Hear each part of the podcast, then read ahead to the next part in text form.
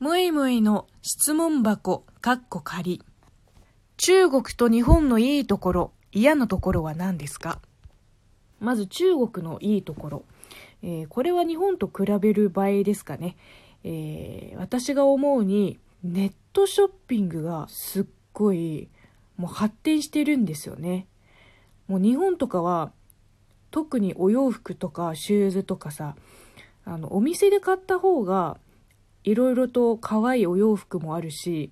まあ、セールやっていれば、まあ、安く買えるところもあるんですけど逆にネットショッピングがあんまりお店ほど揃ってないんですよね。可愛いお洋服が。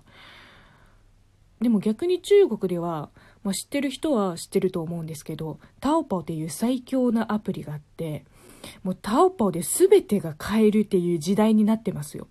私も日本に来て、本当にお洋服とか、ファッション系は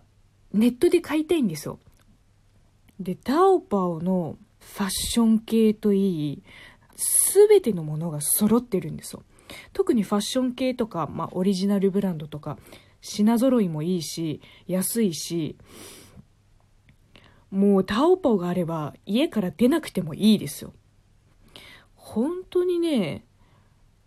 いや今もう本当にタオバオで何でも買えるから逆に日本に来て不便だなって思うくらいです。中国の嫌なところ。うーん。なんかちょいちょい嫌なところはあるんですけど別に我慢できないわけでもないしあの大前提として私は別に中国が嫌になってから日本に来たわけではないのでまあ、こういうところをもっとこうすれば、まあ、もっと良くなるんじゃないかなっていうことは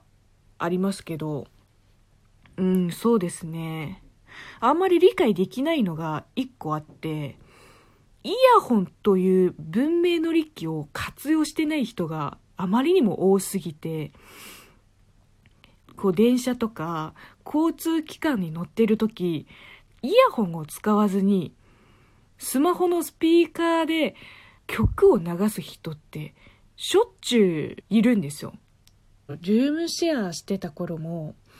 あの、ルームメイトが、まあ大体みんなパソコンで動画とか映画とかドラマを見るんですけど、やっぱり大音量で流すのね。